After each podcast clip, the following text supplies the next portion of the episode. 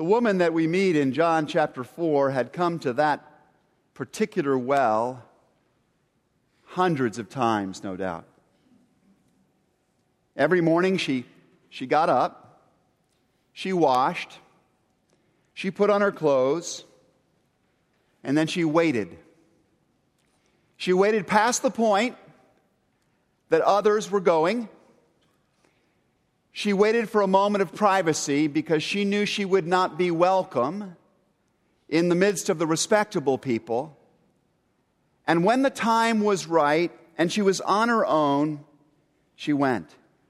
She grabbed that familiar bucket or jar. She traveled down that well known road. She drew out whatever she could and she returned back home again. Each week, it was like this. Day after day, week in and week out, the cycle was repeated rise, go, get, return, till she could almost do it in her sleep. She probably could have done it, almost sleepwalking. And yet, no matter how often she went to the well, she still left wishing that she had more. She still left wishing that the satisfaction she drew there trickled down deeper. She wished that it lasted longer. She wished that it somehow quenched the thirst that kept her coming back, though she wasn't even conscious of the depth of her real need.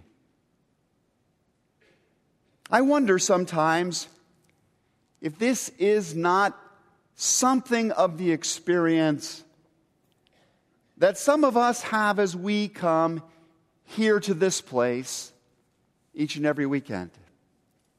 We go through our familiar paces to get here, most of us.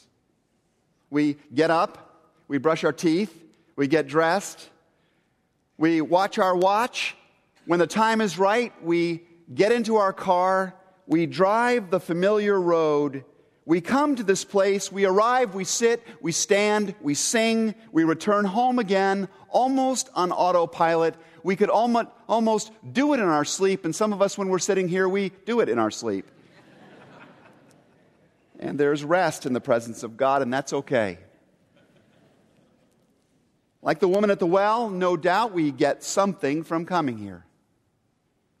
We often, however, leave wishing the satisfaction that we drew lasted longer, trickled down deeper, satisfied us more fully, quenched that spiritual thirst that keeps us coming back.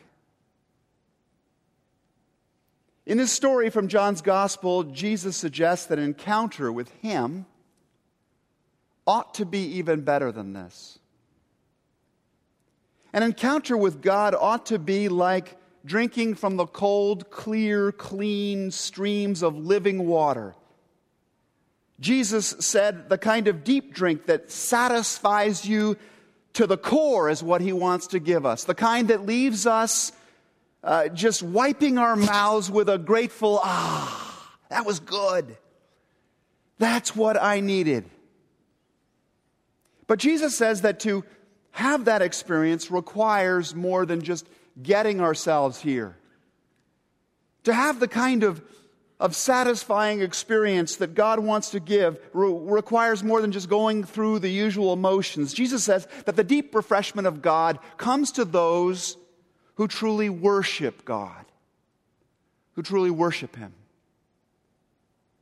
A time is coming, says Jesus, and has now come when the true worshipers will worship the Father in spirit and truth, for they are the kind of worshipers the Father seeks. What did Jesus mean by these cryptic words? What did he, what did he, did he really mean when he said these things to this woman long ago? What does it mean to really go to the worship well? as it were, or to worship well. And how do you and I do this more fully? Well, that's what I want to invite you to think about with me this morning. This is a story with almost bottomless depths to it. I could take many different angles on it with you today. I have in the past. I want to think this morning about what it means to go to this worship well, to worship well in the way that Jesus has in mind. Some of you probably know that the Hebrew word for worship is barak. It comes from a root word that means to bow down, to um, kneel down, to prostrate, literally prostrate oneself in humility and awe and reverence and wonder before someone vastly greater. That's what the word barak is all about. Now, when I was a teenager, I will I confess to you that during those years of my life, this image of worship seemed altogether revolting to me. I would occasionally be dragged out to church by my family at this season of my life, much to my objection. And I would sit in church squirming as I listened to people speak about bowing down and prostrating and humbling themselves before, before God. All I could think of when I heard this kind of invitation or command from the religious establishment of my time was an image from the, the Wizard of Oz movie where there's this little wizard hiding behind the curtain. You know the scene I'm talking about? He's a little fat guy, an old guy. And he's behind the curtain, but he's booming out through a loudspeaker, demanding that Dorothy bow before Oz, the great and powerful. And I'm thinking to myself as a kid, as I'm sitting there, so that's what the God these Christians follow wants.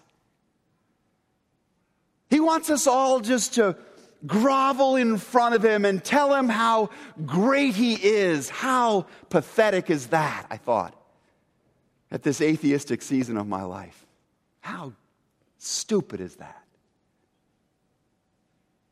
Most of us have a hard enough time with people we know who demand this kind of constant reassurance. Why would these Christians want to follow after a God who is so insecure that he needed us to bow down in front of him? Does that ever occur to you? Has that ever crossed your mind? Well, I got older and and was slowly growing wiser. And March the 21st came around.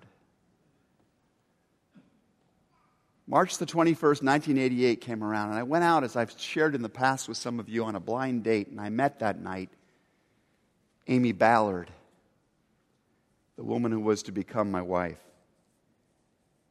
And against all expectations, I met and fell in love with her and I suddenly found myself wanting to do things I had never wanted to do before. I mean, it was really amazing. I suddenly had desires that I had never really experienced before. Things I had thought revolting, I wanted to do. I really wanted to fall down on my knees. I actually did. Get down on my knees and beg her to marry me.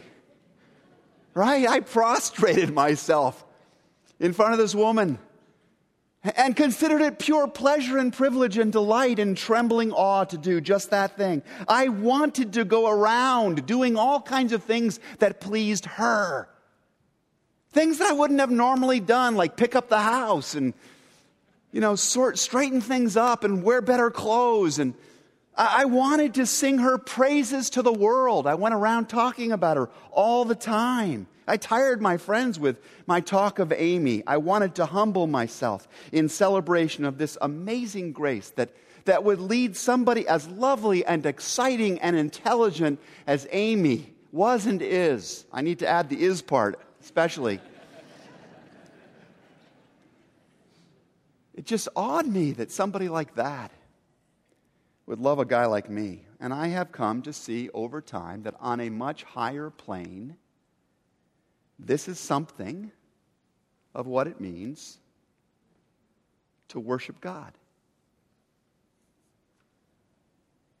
In the words of Thomas Carlyle, the basis of worship is wonder. Say that with me. The basis of worship is wonder. That's right. To worship God is to give practical personal expression to the wonder that fills us up when we see who God is. when we really see who God is and how He has loved us. When you catch a glimpse of the beauty of God's character, you do not have to be forced to sing out in adoration. Even the stones want to cry out.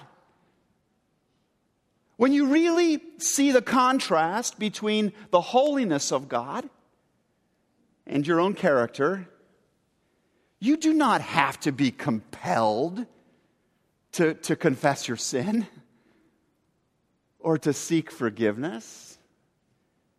It is the most natural thing in the world to do.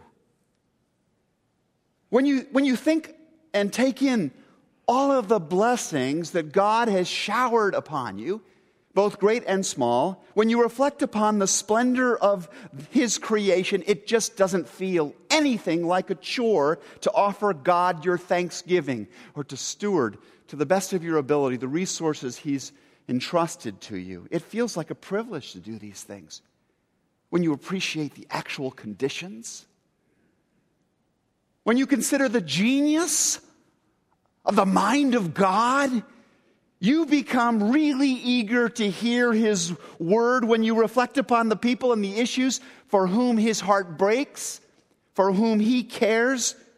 You want to bring these people and these issues up in conversation, in prayer, simply because it brings your heart closer to the pounding of His heart. Do you know what I mean?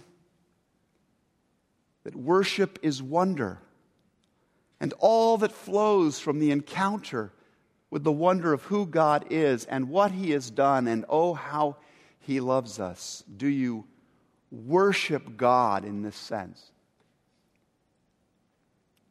Do you, do you worship Him?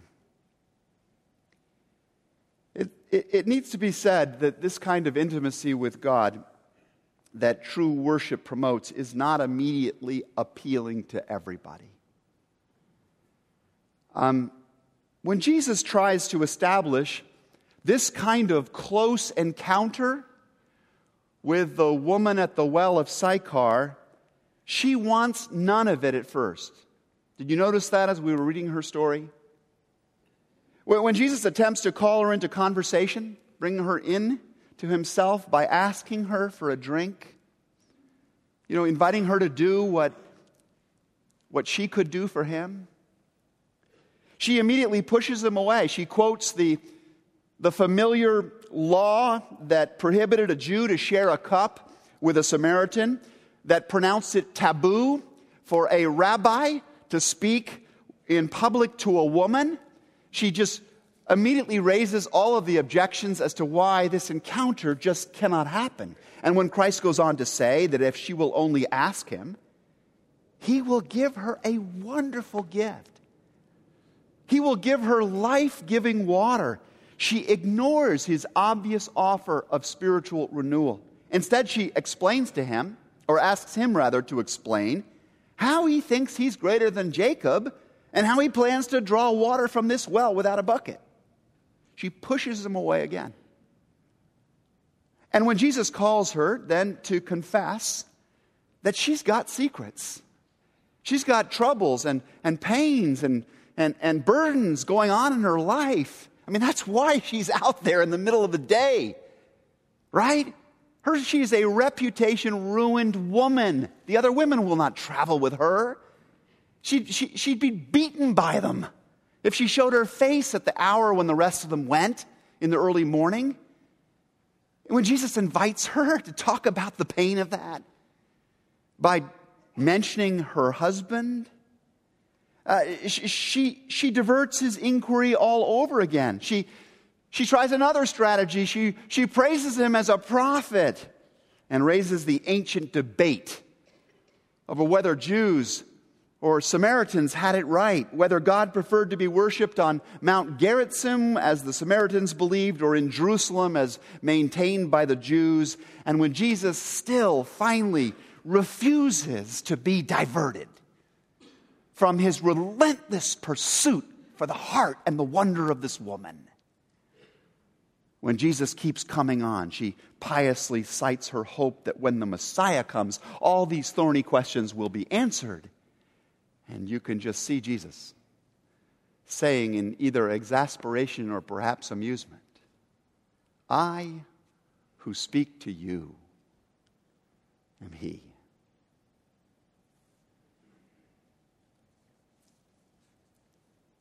I don't know why exactly this woman responded as she did to Jesus. I mean, he tried hard to build the connection. Maybe she was too ashamed of who she was to share herself, her deep hurts, her longings with him.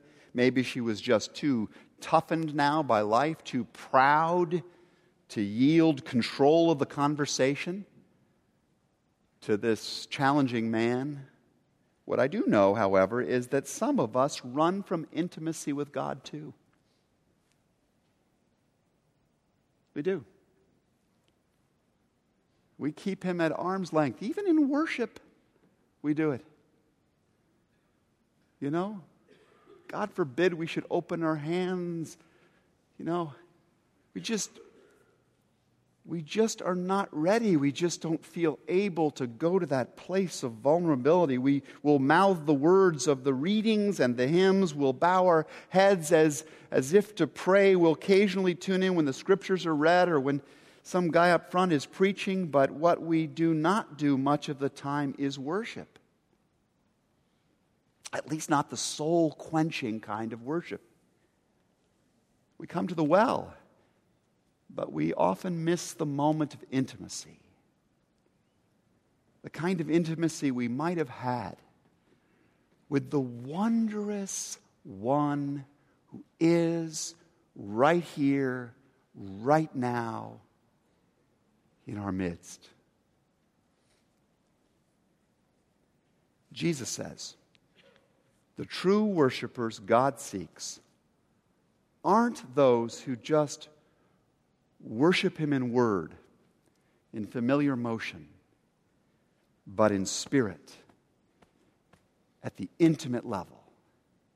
And all of Christ's questions to this woman at the well, to you and to me, are targeted at reaching down and finding us at that deep, thirsty place at the center of our soul and opening us up to what He wants to be and to do in us. The living water I want to give you is my spirit, says Jesus, will, which will become in you a spring bubbling up to life eternal. But my spirit, it's only going to adhere to your spirit. My, my spirit is only going to go down as far as you are willing to meet it with your spirit with the reality of who you are. Offer me a cup of empty liturgy, it's going to come back empty. Offer me a cup of prayer or music or even silence in which your spirit, the intimate longings and leanings of your soul, are genuinely present, and I will fill you up to overflowing with myself.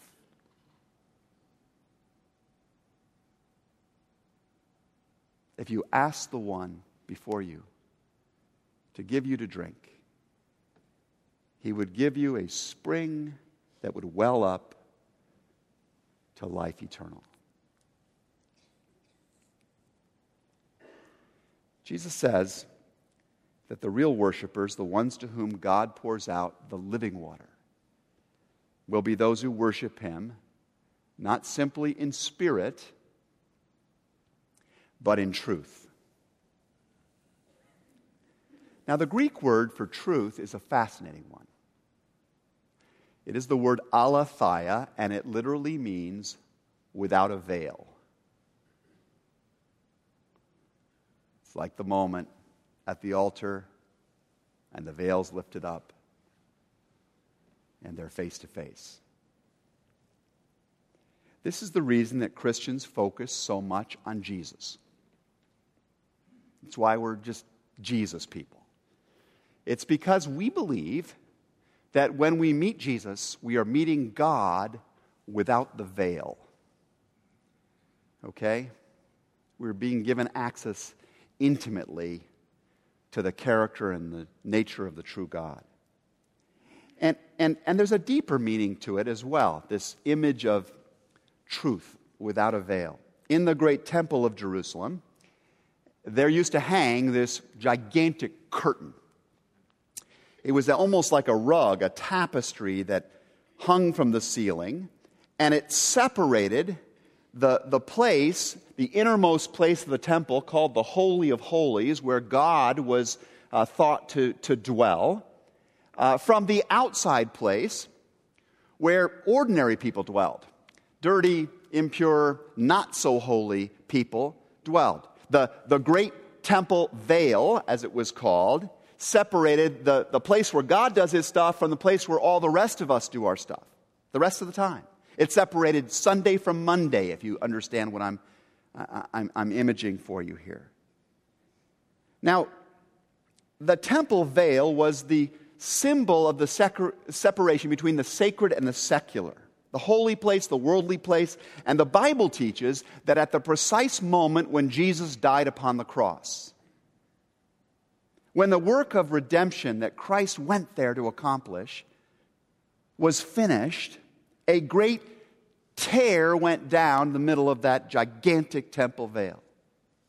At that very moment, God declared that, the, that, that worship, which is the experience, again, of intimately beholding the wonder of God and being filled up to overflowing with His presence, that, that experience of worship, of beholding and reflecting His glory, is no longer going to be confined to mere devotional acts in religious buildings, but it, it, it is going to flow out now into the rest of the world.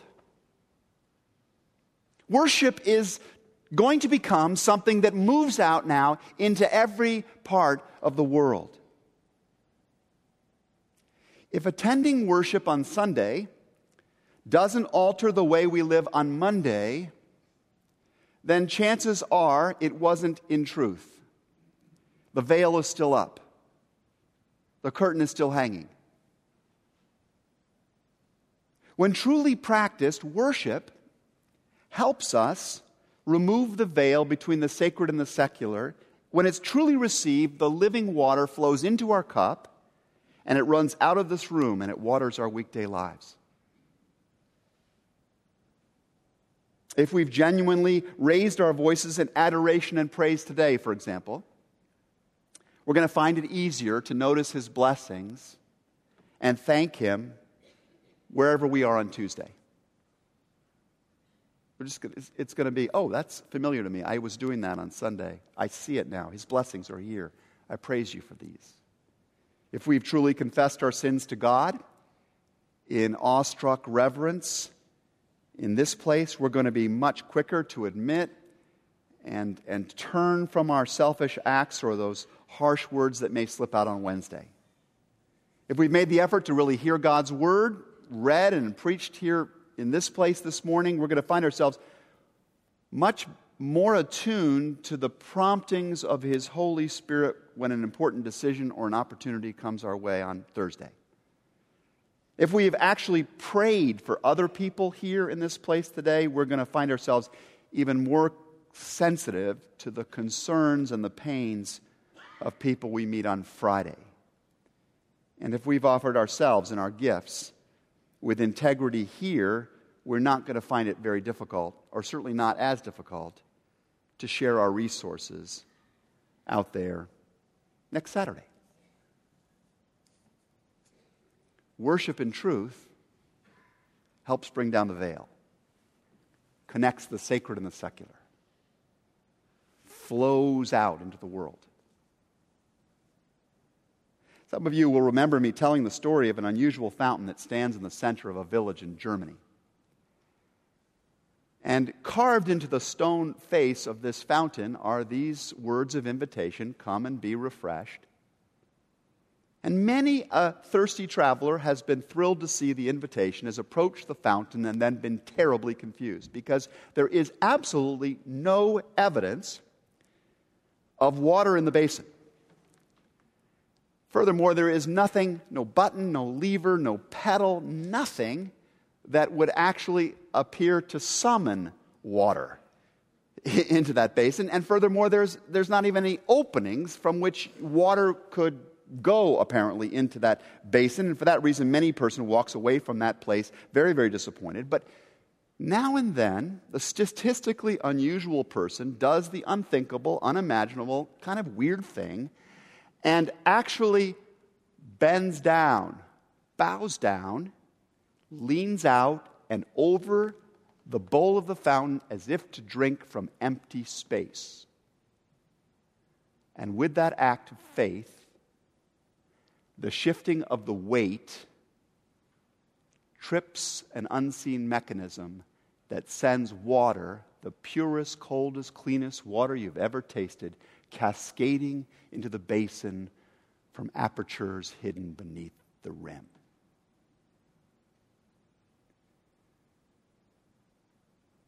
It works a little like this Christ waits for us at the well. But in order to receive what he offers, we have to stubbornly deny ourselves that sort of dry devotion that sometimes has masqueraded as worship. And instead receive the invitation Jesus has inscribed for us. Come to me, says Jesus. Come on and be refreshed. Come let us bow down in worship, writes the psalmist. Come, let us kneel before the Lord our Maker, writes the psalmist. For Jesus promises, Whoever drinks the water I give will never thirst. Indeed, the water I give you will become in you a spring of water that wells up to eternal life.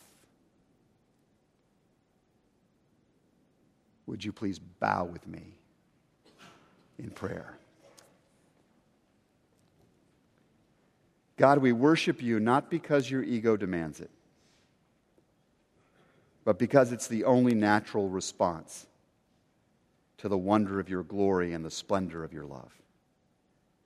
We worship you in spirit, humbly offering and receiving the intimate fellowship you intend for us at this well.